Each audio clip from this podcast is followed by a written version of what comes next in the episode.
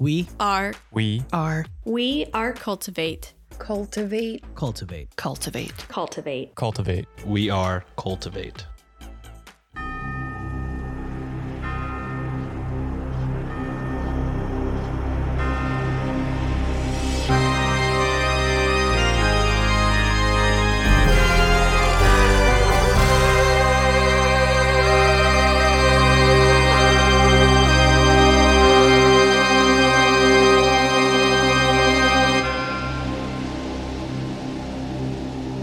Since the beginning of Weird Distractions, myself and former host Christy have offered bonus episodes in the month of October to celebrate the spookiness of the month and to count down to Halloween. Midweek Mini Spooks, being the mini series we created, is available on every Wednesday in October. This year, since it's the first time I will be embarking in this series alone, I figured I would discuss reportedly haunted locations within Ontario, Canada. Although Ontario is not necessarily dubbed as haunted as other places within this floating rock we call Earth, it definitely has many haunted locations spread across the province. Each episode will cover one picked location, discuss the history and the haunts to get you in the spooky spirit of October. This won't be a regular Weird Distractions episode. No discussing distractions, no housekeeping or updates, just spookiness. So, lock your doors, light your fall scented candles, and curl up with your favorite blanket as I take you through ominous Ontario.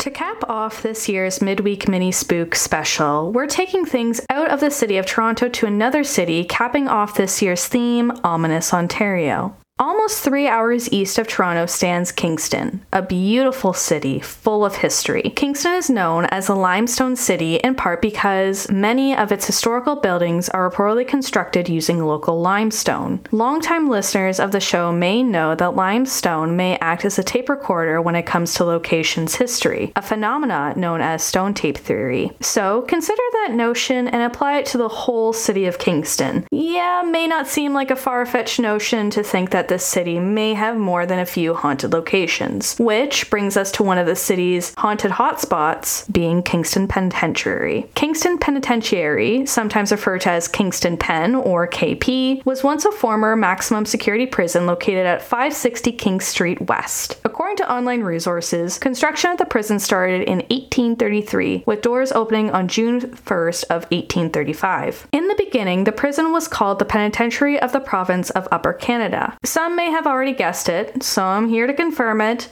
There are parts of the prison, based on what I saw online, that are built with limestone. Keep this in mind when we get into the spooky stuff. Kingston Pen stood as one of the oldest prisons in the country, operating from 1835 until its closure in 2013, a total of 178 years. Over those years, notorious Canadian criminals have walked in and out of that prison. Criminals such as Russell Williams, who we covered early on in Weird Distractions, as well as Wayne Boden, another individual that I discussed on the show back in October of 2021. Other former Kingston Pen inmates include Clifford Olson, Paul Bernardo, Stephen Truscott, and Grace Marks, to name a few. In April of 1971, a 96 hour riot broke out within the prison.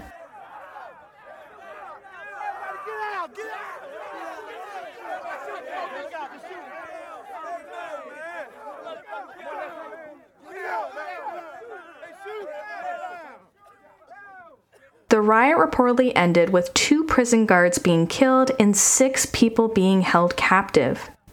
The reason behind this riot, according to the Visit Kingston website, was due to a lack of recreational time, lack of work for inmates, and concerns about their future as talks were taking place about closing Kingston Pen and moving those inmates to Millhaven Prison. However, another alleged reason may be a bit more novelty than that. Again, according to the Visit Kingston website, the riot, which once again took the lives of two people and probably thrust a trauma on to many others, started due to a book needing to be finished by inmate Brian Knight. And a direct quote taken from the Whig article by Patrick Kennedy to elaborate further, quote, that whole thing, being the riot, was started by Brian Knight, a guy doing his third bit, former inmate Wayne Ford recalled from his home in BC. Brian was writing a book, and the only experience he was missing for the book was a riot, so he got some other guys and started one. Crazy, huh? Whether this is true or not, it definitely was not the only violent thing to take place within Kingston Pen. Resources I came online noted brutal punishment in the early years, along with lack of fair and adequate treatment of inmates. As mentioned, Kingston Pen did close its doors in 2013.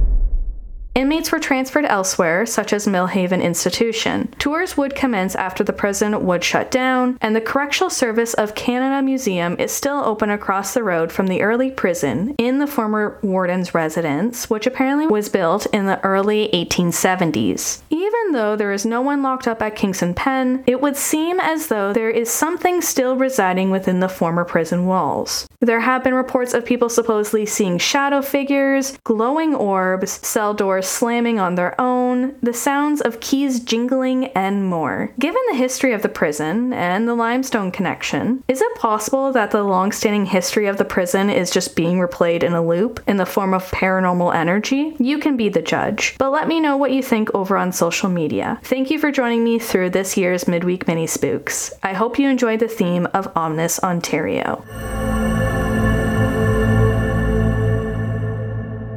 I would also like to thank the following resources because without them, I would not be able to do this episode whatsoever. Thank you to Wikipedia for its page on Kingston, Ontario. Thank you to the Ultimate Ontario website, the Visit Kingston website, the Stones Kingston website. Thank you to Global News for their article titled Spooky Kingston Ghost Stories from the Downtown Core. Thank you to the Historic Places website, the Wake website, CTV News Ottawa for its article titled List of Notable Inmates of the Notorious Kingston Penitentiary. Thank you to the All Women's Talk website. And finally, thank you to a Queen's Journal titled My Encounter with the Kingston Pen's Notorious Deceased Employee by Riley McCannon.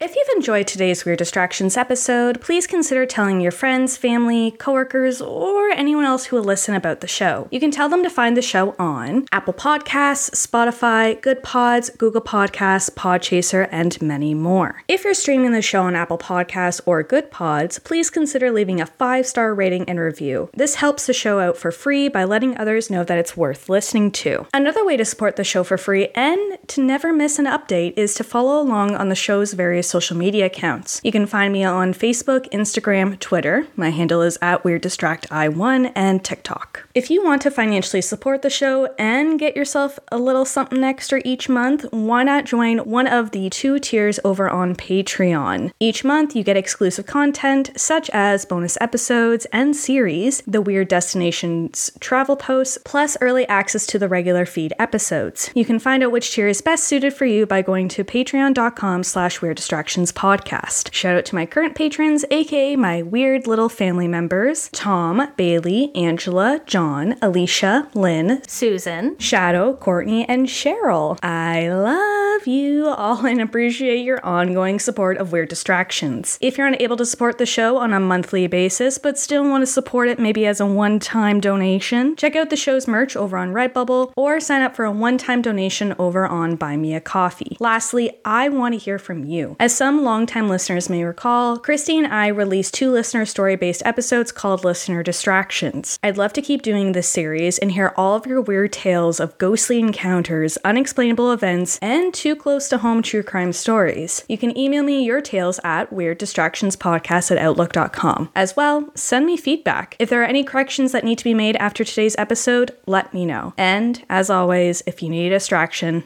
I got you. Bye.